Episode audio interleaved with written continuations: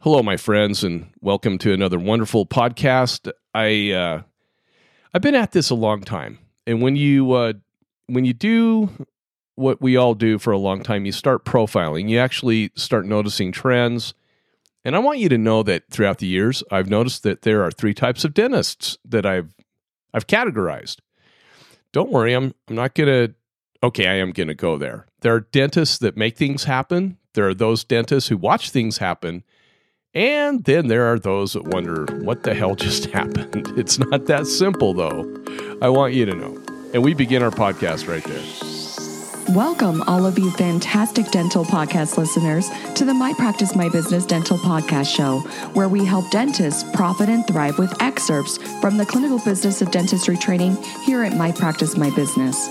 We'll be addressing and answering questions with current trends dentists and their teams face each and every day in their pursuit of this wonderful career we call dentistry. And now, the host of our show, the clinical director and president at My Practice My Business, Dr. Rob Thorup. There are so many, so many areas where I could start this topic, but I want to begin. Uh, I want to begin with one of my mentors back in the early 1990s. This individual was a well known dental lab owner who I believe was oftentimes prejudged, misjudged, definitely misunderstood. Many of you knew Dr. Dick Barnes of Arrowhead Dental Lab here in Salt Lake City. Uh, actually, Sandy City is where the lab's at. Dick passed away a few years back, but his legacy continues to go on with Arrowhead Dental Lab, which I think is fantastic. I absolutely loved and respected this guy, and I love and respect successful uh, entrepreneurs like Dick Barnes. I, I know the hard work and sacrifice it takes to pursue one's dreams and and make it happen. And however, there are many dentists in Utah, they refuse to give his lab a try because as Dick told me, there are dentists who despise watching their colleagues become successful in something outside of their regular dental practice. And many, many of our colleagues, excuse me, guys, my I'm I'm just recovering from a lot of lecturing here. Um, but uh, a lot of us, you know, we just don't we just don't want to make another dentist rich off of our hard work. That that's why here at my practice, my business, we teach you guys how to increase net revenue. And then we just get paid off of that. And that's how consulting should be, right? So, but I'm definitely not one of those dentists. I supported him, Ultradent, uh, uh, CRA.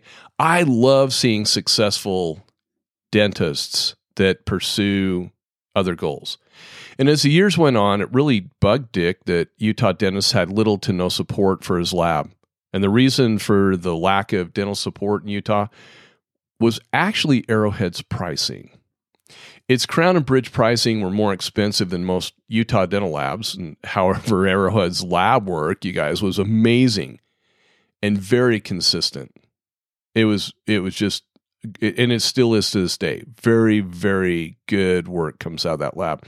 And as the years went on, Dick made a comment though that didn't go over too well with Utah dentists. And it was a comment that that really upset what I call the good old boy network here in Utah. And as for me, and I, I as I say the good old boy network in Utah, I kind of wonder if in other states that there aren't the good old boy networks in the other states too that that go on. Very interesting. And as for me, it, it, it caused me to reflect on my delivery of dental care with all my patients. And what was the comment that went nuclear here in Utah? I'll tell you. it was this. Dick said, cheap doctors use cheap labs. Whoa! the, the Jedi of dental lab owners actually called out his colleagues. While so many of our colleagues got upset with such a judgmental statement, it actually caused me to reflect on my own work and, and how I practiced dentistry at the time and how I wanted to practice dentistry in the future. At the time Dick made the statement, I was using Arrowhead Dental Lab for my anterior cases, but I was using a less expensive dental lab for my posterior crowns, especially on those PPO plans that had such a low reimbursement rate for crowns. Does does this sound familiar? Any of you currently doing something like this right now? I know there are many of you out there that do. You don't have to call in and, and confess. Just, you know, Ponder it within your own hearts. Did this decision of mine, though, make me a semi cheap dentist? or was I simply was I simply making a business decision based on what I had been taught by others? Think that one through. A business decision taught by who? Cheap on cheap, the race to the bottom. So at the time, I'd, I'd just begun engaging with my new knowledge on upgrading on upgrading crowns, courtesy of the regional manager from Blue Cross Blue Shield, and what she taught me. And the anterior crowns produced by Arrowhead were they were absolutely beautiful. They were transparent, very deep, uh, and and and just amazing. And the anatomy perfect. But so were their posterior crowns. Yeah, I thought, well, this is stupid of me not to offer choice with posterior crowns and, and charge for the better ones from Arrowhead, right? Just like I did with their anterior crowns. And again, shouldn't it be the patient's choice? Right? Unfortunately, most, and I mean the large majority of you, have no idea how to offer choice to your patients, especially if you're on those PPO plans, and how to charge fairly for the services you provide with your PPO plans you take. And most definitely, the huge majority of dentists today do not know how to charge for upgraded products and services with PPO contracts so you don't get yourself into trouble, right? Yeah, you're all scared. I get it. I was there two years into practice, and then after that, I was fine. As time went on, and especially after teaching thousands of dentists and dental team members, I began to observe an interesting trend across the board with everything from crowns to implants, composites, and more. The observations of crowns, though, will help with my investigational assessment that I want to share with you today. Years ago, I, I used to own a dental lab. It, and I don't recommend any of you do that. that's that's why I have a lot of respect for lab owners, especially dentists that are lab owners. Another long story, but yeah, I so I know with which I'm talking about. So when ordering crowns from dental labs, dentists will typically fall into three categories. The first one you can label as either the cheap dentist or the business savvy dentist. Okay. This is the doc who orders the least expensive crown on the market. The crowns they order are typically $100 a unit or less. Imagine you are working on a patient where their PPO reimbursement rate is $700. This doc subtracts the crown fee of $100 from the $700 contracted reimbursement fee for an all porcelain crown, and they end up with a $600 gross net. Hope you're following me there, right? 700 reimbursement, $100 for the crown from the lab. Now they're at a gross net of $600. They believe they've made the best business decision for their practice and uh, and delivered a clinically acceptable prosthetic, right? And I agree with both those points for those docs who don't know what we know here at MPMB.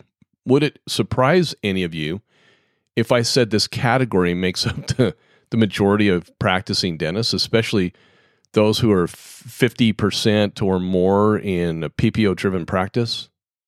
So it's interesting that this doc makes up over 65% of us in the dental field. And I'm being generous when I say 65% because there are ca- other areas of the country where it actually makes up about 85% of the dentists. Okay. The second doc is the one I call the conscientious doc. So, doc one is the cheap doc, doc two is the conscientious doc. And this conscientious, conscientious doc, boy, say that fast three times. This doc wants to be able to sleep at night. So, here's what they do they don't want to order the cheapest crown or product, but they know they can't afford to order the more expensive one either. So, they, they order the middle of the road crown. The all porcelain crown that runs about $130 in most areas. And the crown that that has some shading and anatomy, but not the best craftsmanship a qualified technician can produce.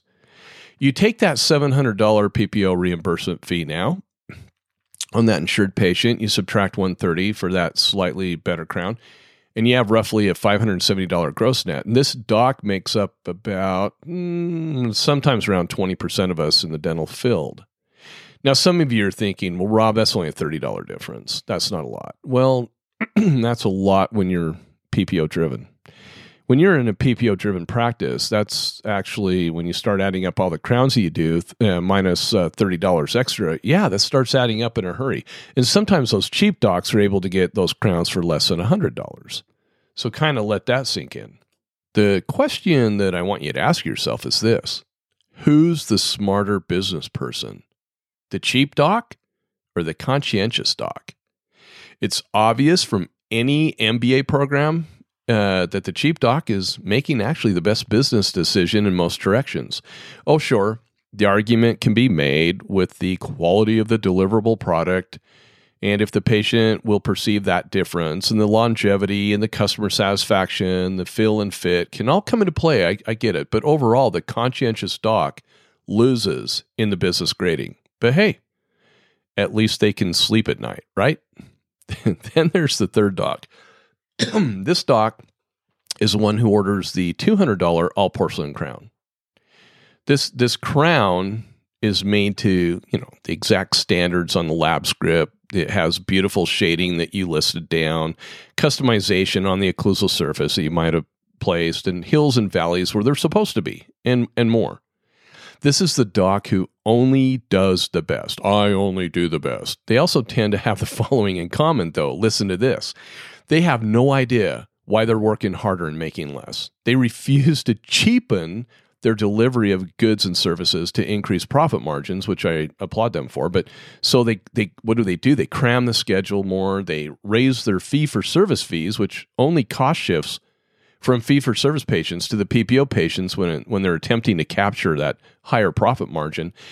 And sometimes they find themselves overdiagnosing. That's right.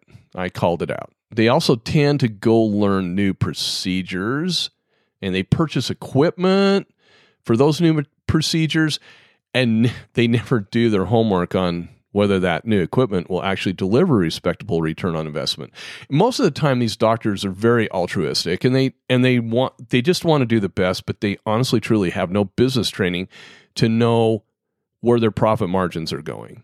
And it's those little slivers of a little more here, a little more there that all of a sudden the doc's wondering, why am I only making a hundred thousand a year in this business? I could have gone done something else, right? but I, I salute all you docs who reside in that category because I too want to deliver the best products and procedures that my training will allow. We all do. But when you're on a PPO budget with your PPO patients, can you provide the best products and technology? Should you provide those patients on PPO budgets with the best products and technology? Well, uh, here it comes, Doc. I mean, you might want to lay down and get ready to have somebody revive you because in the real business world, the answer is a resounding no. The consumer, who happens to be called a patient in your practice, they should get exactly what they pay for. And you, Doc, and your dental team members, they should not be paying for your patient's dental care. Yet you do it all the time, don't you? Can I ask you a really honest question? Who taught you to routinely give away your dental services? I mean, honestly, where did this come from? And who continues to endorse such poor business decisions? I, am just asking for a friend.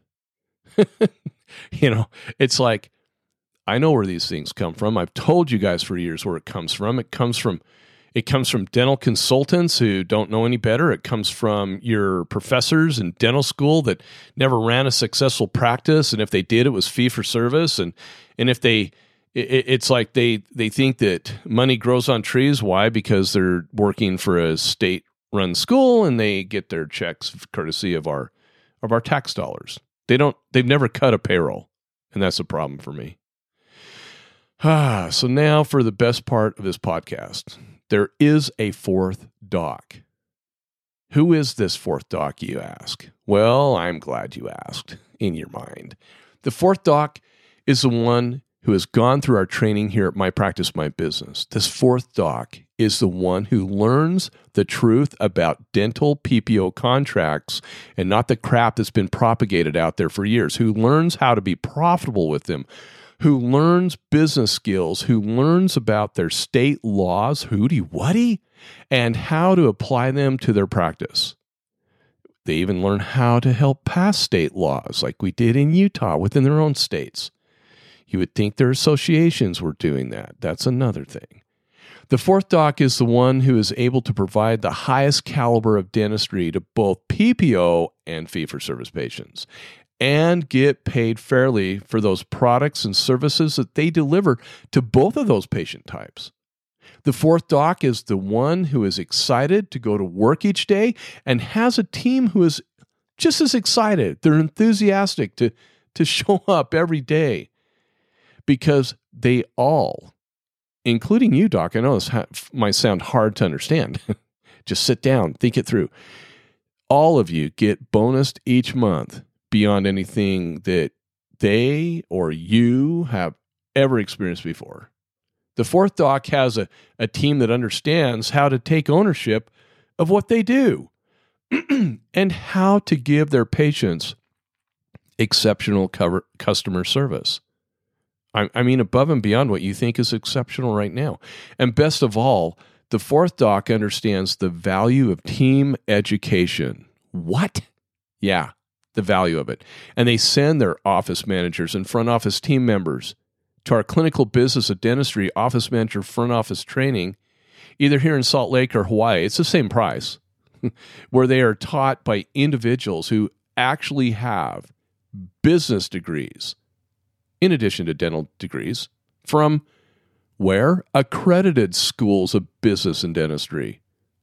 Not not the not the online versions. No, the real ones where they actually get to learn real business skills and not the fluff and stuff that they're typically taught in all the the uh, uh, you know the the conventions and places like that. Oh my gosh, the the fluff and stuff that was taught at our convention this year, I just I cringed. I love both those people, but I cringe.